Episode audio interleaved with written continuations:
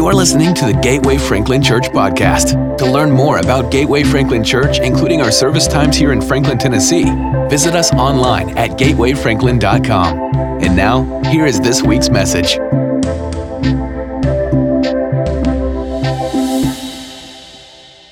Like Charlie said, my name is Christian Wilder. I'm the student pastor here at Gateway Franklin Church. And being a young speaker, being a young preacher, you always want to put your best foot forward. You want to wow or impress, especially when you're talking to a new group. And it reminds me of a, of a story of a young preacher. In his first message to a specific congregation, he decided he was going to memorize his sermon. So he spent hours upon hours reciting, studying, perfecting this specific sermon. And then the day came. Sunday morning, he stood in the pulpit ready to deliver his masterpiece. And when he started, he forgot everything. So he paused for effect. then he remembered the title and maybe, maybe, just maybe, if I say the title loud enough, the rest of the message will come to me. Behold, I'm coming quickly. Nothing. So he stepped off to the right side and he did it again. Behold, I'm coming quickly. Still. He couldn't remember a single thing. So he goes over to the left side of the pulpit, and for a third and final time, with all his might, all his gusto, throwing his arms out wide, he said, Behold, I'm coming quickly. And on that time, he tumbled off the edge of the stage and landed in the lap of an old lady. Now, it took him a few moments to get him untangled, and the young preacher started apologizing profusely. Ma'am, I am so sorry. He said, No, no, no, Sonny, no need to be sorry. You told me you were coming quickly. I should have been ready. I'm here to tell you today that I have not memorized this. I do have notes, so you all have nothing to worry about at all. Today, we're continuing our Summer in the Psalms, our summer playlist, volume two, and we're going to be in Psalm chapter 88 this morning. So, if you have a Bible, I would love for you to turn to Psalm 88.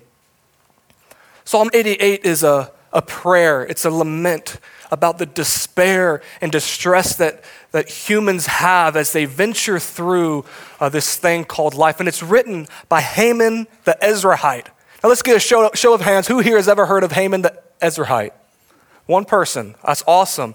Heman is only mentioned four times in the biblical narrative. Three of those times it's in a, a genealogy.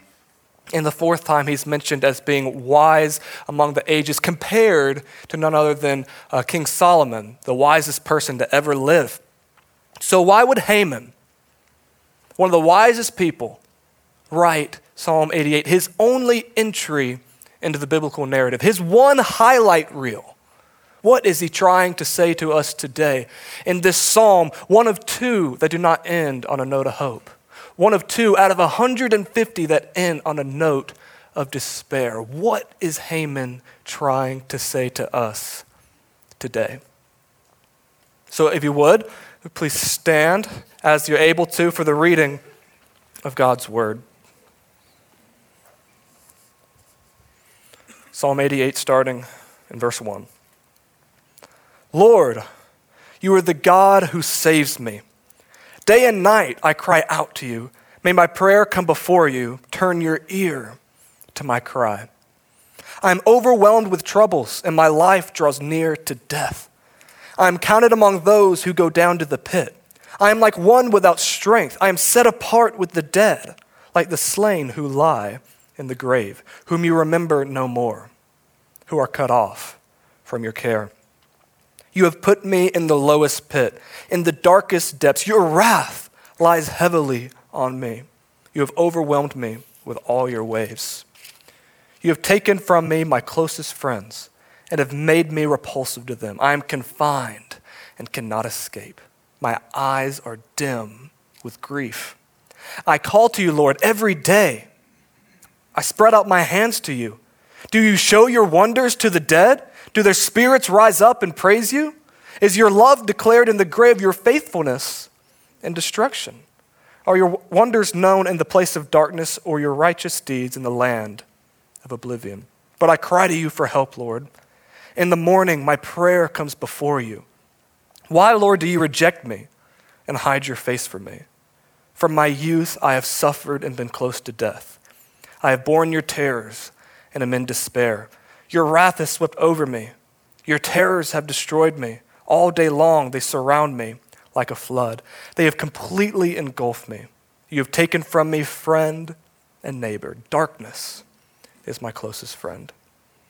Lord, we come before you today with open hearts, with open minds, seeking you amidst the darkness, seeking you amidst the pain.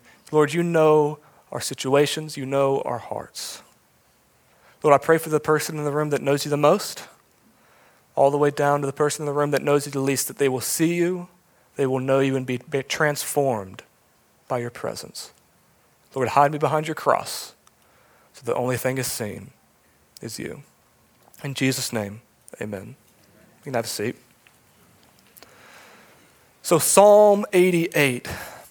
The title of this message is Seeking Through Despair. And we're going to uh, split this psalm up into five different sections. The first section, found in verses 1 and 2, is entitled Seeking Through Distress seeking through distress. So the psalmist, Heman, opens up with this bold statement Lord, you are the God who saves me. He is speaking in the direction of the Lord, his God, the one that saves him. But how does he describe God? How does he describe this Lord, his God, as the one who saves him? Now, that word saves, meaning deliverer, meaning victory, meaning salvation. So Heman here is crying out, saying, I need salvation. Lord, will you deliver me? Will you provide victory? But another way you can describe this word saves is to provide a general welfare. So not only is God uh, seeking out you in victory and delivering you from something, He is also walking alongside you in your every moment. Day and night, He cries out to this God. And we look at these first two verses, we see a similarity. And similarity is the word cry. Now, the first cry is a directional cry.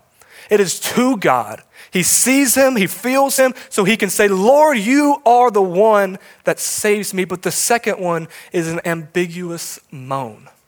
It is saying, Lord, I don't know where you are. I don't see you. I don't feel you, but yet I cry out, hoping knowing that it will reach your ears.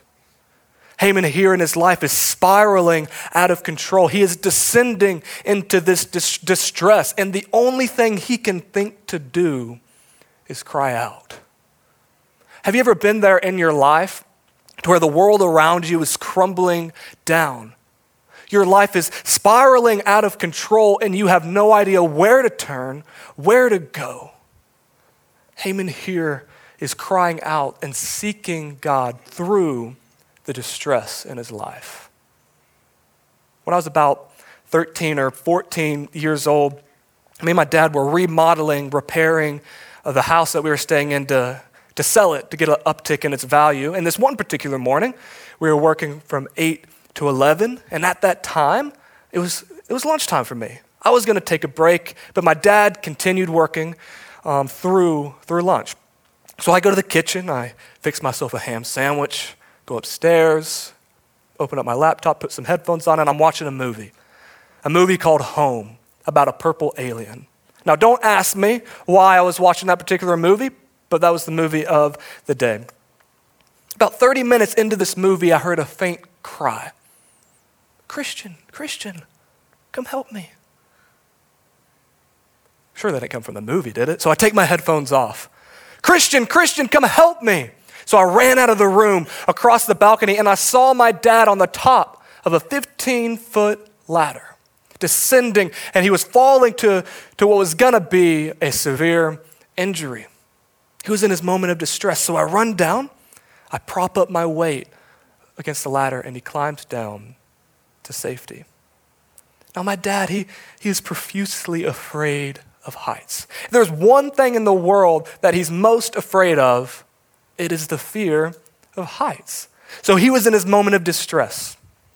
But what did he do? What was all that he could think to do? Cry out. Cry out. He didn't see me, he didn't feel my presence, but he cried out, hoping, knowing that it would reach my ears, that I would come and save him. And Heman is articulating the same thing. Lord, I'm descending into this distress. Come and save me. I cry out to you, even though I don't know where you are. So we're seeking through distress. The second point today is seeking through abandonment. Seeking through abandonment found in verses 3 through 5. Heman here turns from this introduction towards God into a, these I am statements. I am overwhelmed, he says. He's all encompassing. He's describing his, his feelings, his torment that he's sitting through. And he says in verse 3 I am overwhelmed with troubles, and my life draws near to death. Now, this word death meaning, meaning hell meaning the underworld, Sheol, oh, the, the deepest, darkest place that you can think of. That's the literal translation of that word, that his life has become a living hell.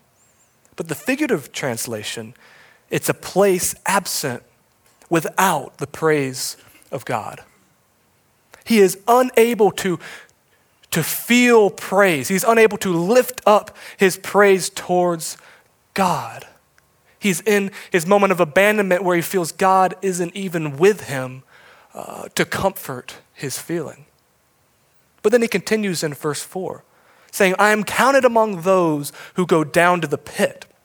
Now, the pit is, is a term for a well or a cistern.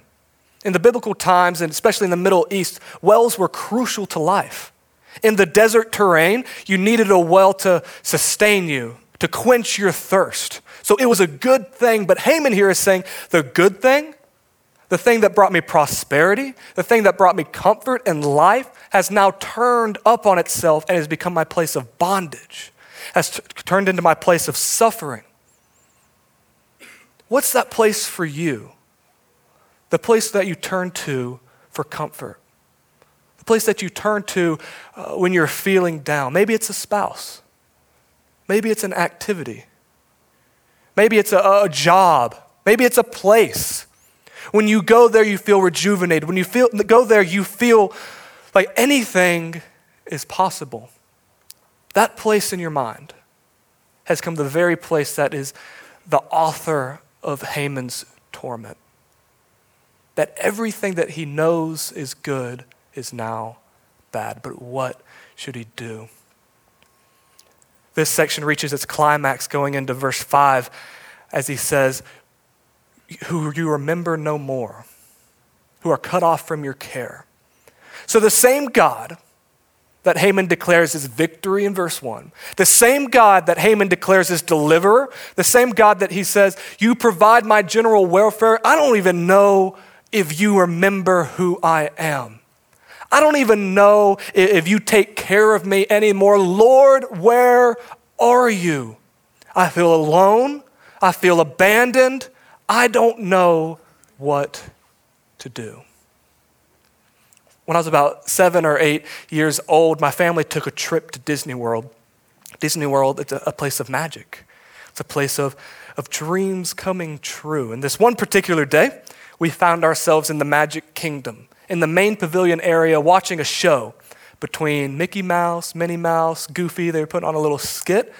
Um, and there was a massive humanity, a thousand people around that pavilion. Near the end of the show, I started to get thirsty and I saw a water fountain 30 feet to my right. And I, I tap my sister on the shoulder and I say, Hey, hey, Liza, I, I'm, I'm going to go get some water. Make sure you don't leave. Make sure mom and dad don't leave without me. She looks at me and says, I got you, fam. And I did not know the betrayal that was about to happen. I look down, I notice the plaque on the ground, and I go over and take a sip of water. As I'm drinking this water, the show lets out. Chaos ensues. It was like a, an ant pile that just got trampled over, the ants swarming around. Nothing made sense But I wasn't worried because my sisters got my back. I go back to where that plaque was and, and I noticed it on the ground and I looked up and I didn't recognize anybody. Everybody was a stranger.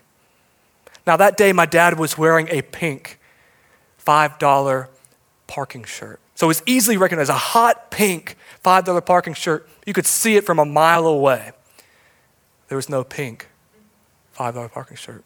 So I go to the right side of the pavilion, looking, hoping to find this hot pink $5 parking shirt, and it wasn't there. I run over to the left side of the building, hoping, looking for that hot pink $5 parking shirt, and it was nowhere to be found. So I decided to go back to where the crime was committed, back to that plaque on the ground, and I, and I get there and I look up, looking, hoping to find that hot pink $5 parking shirt, and it was nowhere to be found. I felt abandoned. I felt like my world was turning upside down. Even though it's a, a silly illustration, and my parents are here today, so everything turned out for us, praise the Lord. But to an eight year old, those, those feelings were real. To an eight year old, I felt like my world was over. And Heman here is articulating the very same thing. He felt abandoned. He felt like God had turned his back on him. Everything was going wrong. But we have to, in those moments, choose to seek through the abandonment.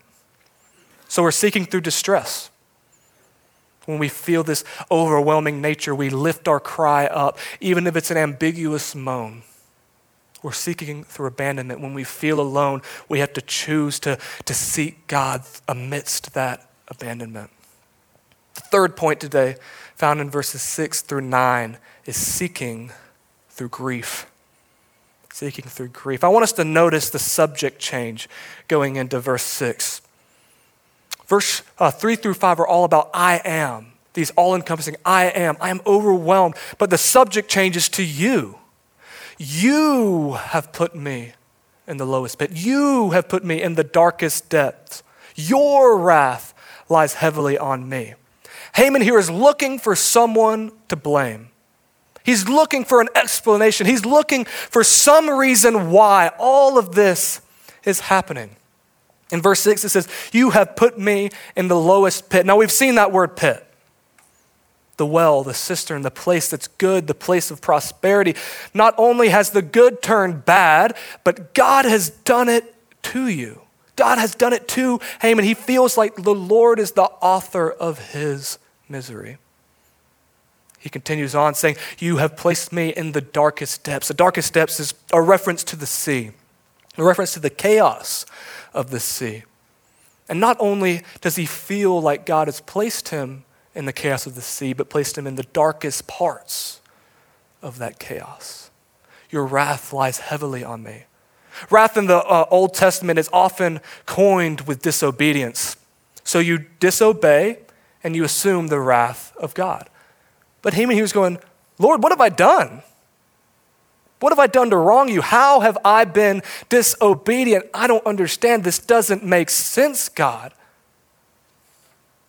And he's expressing these not as a point of, of blaming God, but, but trying to wonder, trying to figure out his current situation. Going into verse 8, his, his lament shifts from a, uh, from a physical tormentation to a relational tormentation. Verse 8, it says, You have taken from me my closest friends and have made me repulsive to them. This word friends meaning yada. Yada means to know. It's not just to know things about, but it's a deep, personal, interconnected knowing. So think of the people that know you the most. Think of the people that love you the most. Those people, maybe it's a spouse, child, a mother, a father, those people have turned their back on Heman and he feels this grief uh, overflowing his life. And he doesn't know what to do. He doesn't know what to say, and all he can express is the pain that he's feeling. George Matheson, the 19th century theologian, songwriter, hymnist. And when he was 20 years old, his career was getting off to a great start. He was, he was making all the, the albums, he was writing all this material that was getting printed, and he was feeling good about himself. But at that time, he started to feel a twinkle in his eye. His vision started to blur. So he goes to the doctor, he gets checked out, they, they blow some, some air in his eye, his eyes get dilated, the doctor writes some notes down, they leave the room, and they come back with the diagnosis. George, in, in two years' time, you're going to be completely blind. George takes the diagnosis. He's in this, this feeling of, of distraught. And he tries to run to the place of, of comfort, to his fiance's house. Knocks on the door, his fiance lets him in. And he starts to express the woes of, of what just happened. And what does his fiance do? Opens the door, throws him out, says, I can't marry, I can't be with a guy that's going to be blind. He runs away, goes to his parents' house, seeking comfort, seeking some form of, of feeling better. Knocks on the door, parents let him in. He tells them all that happened. Mom, dad, I'm going to be blind. My fiance just, just ended things with me. I need you. What do his parents do? Open the door, kick him out, say, We can't have a son that's not married and blind. It'd be a shame to this family. George's life is falling apart.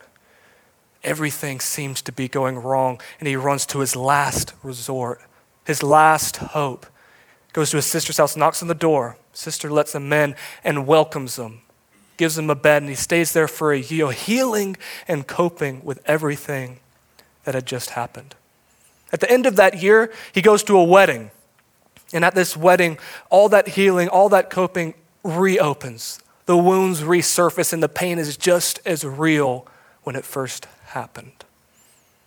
But through that pain, he wrote his most famous hymn he ever wrote, entitled, O Love That Will Not Let Me Go. The lyrics go like this O love that will not let me go, I rest my weary soul in thee. O joy that seeks me through the pain. I cannot close my eyes to you. O cross that fallest all my way, I dare not ask to fly from you. George's life was misery. He was in grief of what happened. But he wrote these lyrics in light of that, that we should seek the love of God we should seek the joy that the Lord gives. And in response, God does the same thing. And Psalm 88 is, is crying out this pain the pain that seeks, the joy that seeks you through the pain.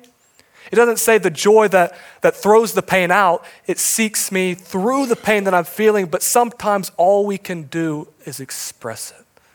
All we can do is cry it out. So we're seeking through distress.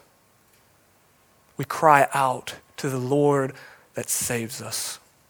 We're seeking through abandonment. When we feel alone, we turn our face towards Him. We're seeking through grief, knowing that the, the joy of the Lord seeks us through the pain. The fourth point today is seeking through questions found in verses 10 through 14. Now, uh, in reading this, I, I came to find that there's three things that questions provide. Questions provide, firstly, they provide understanding.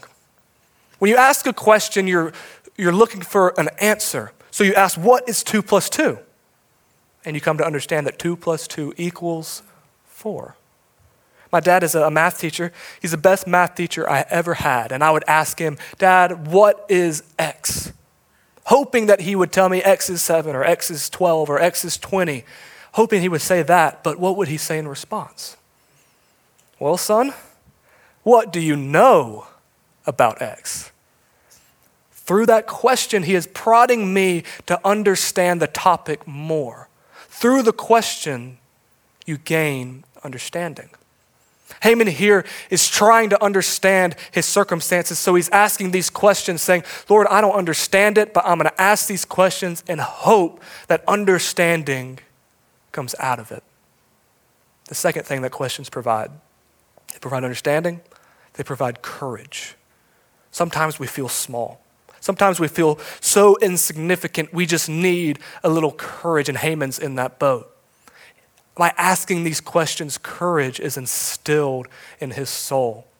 One of the questions that I think of that gives courage is, is I don't know if it's a popular question, but a question that um, people ask, and it's, Will you marry me?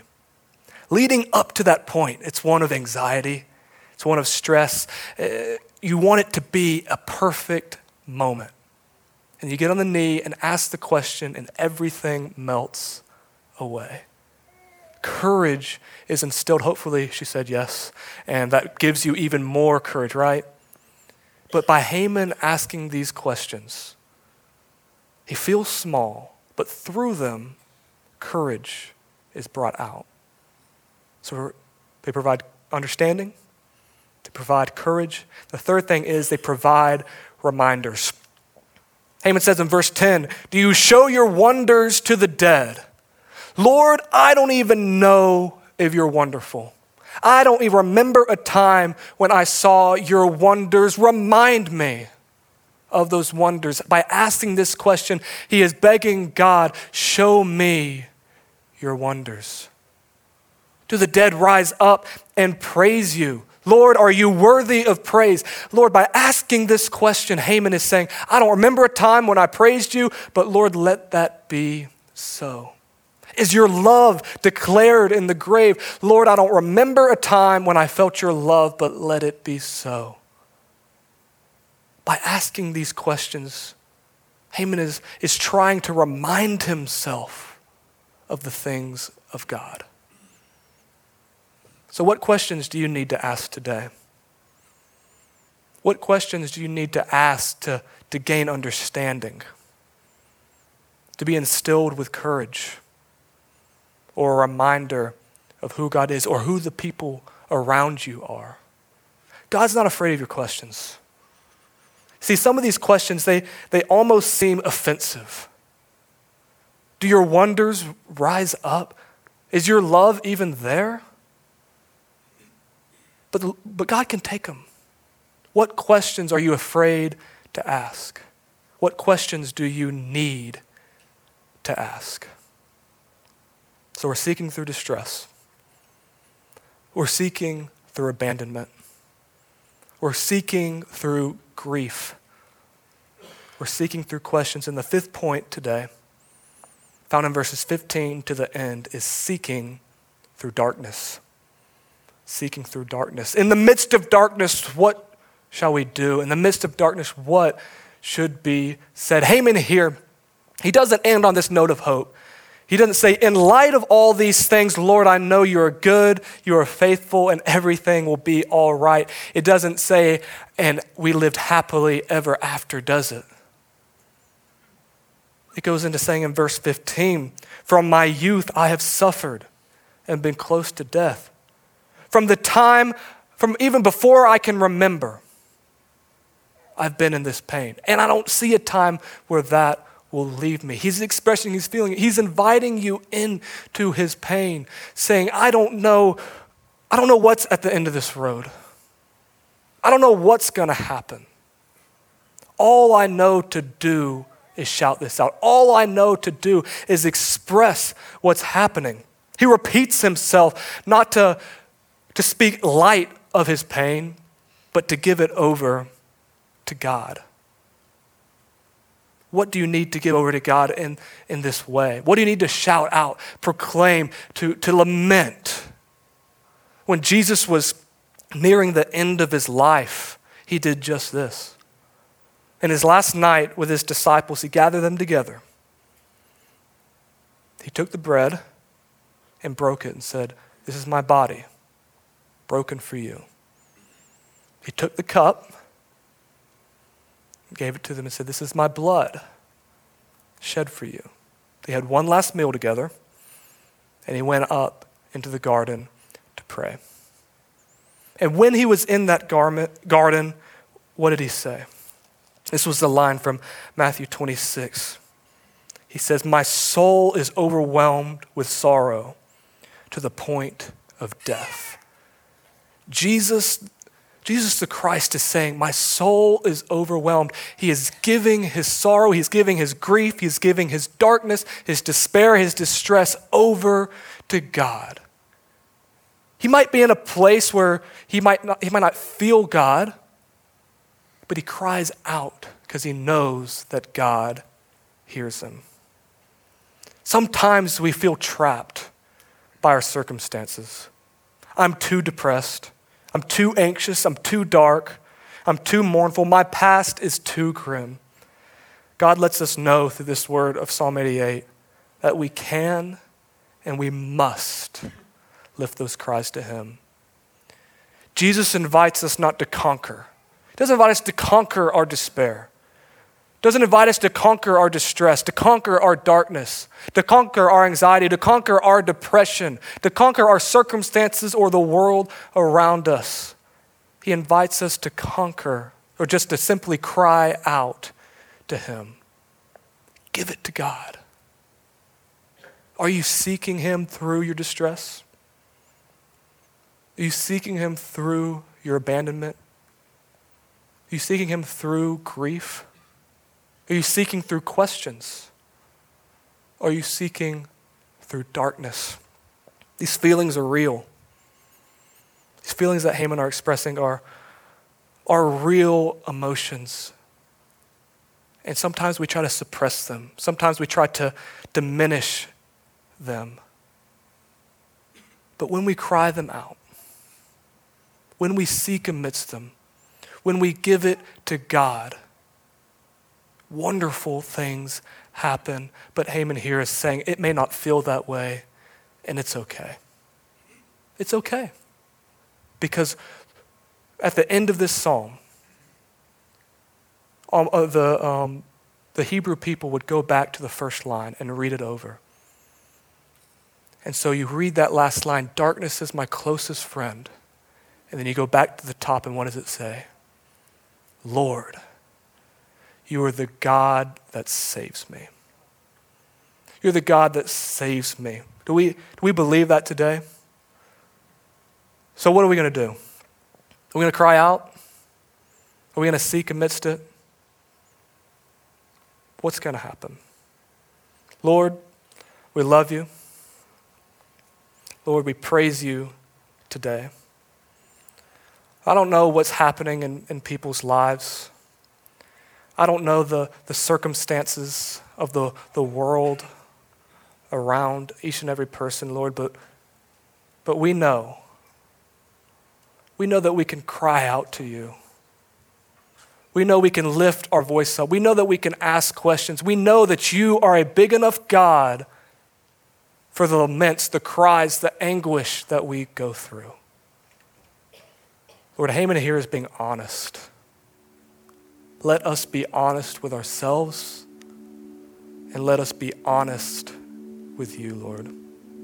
In Jesus' name, amen. At this time, we're going to we're going to sing a song and have a time of movement. Movement matters. So we have communion to the right and to the left, and the altar is opened up. And I just pray, I, I, I plead with you to cry out your circumstances you may feel down. You may feel in a, in a dark place, but cry it out. Give it to God.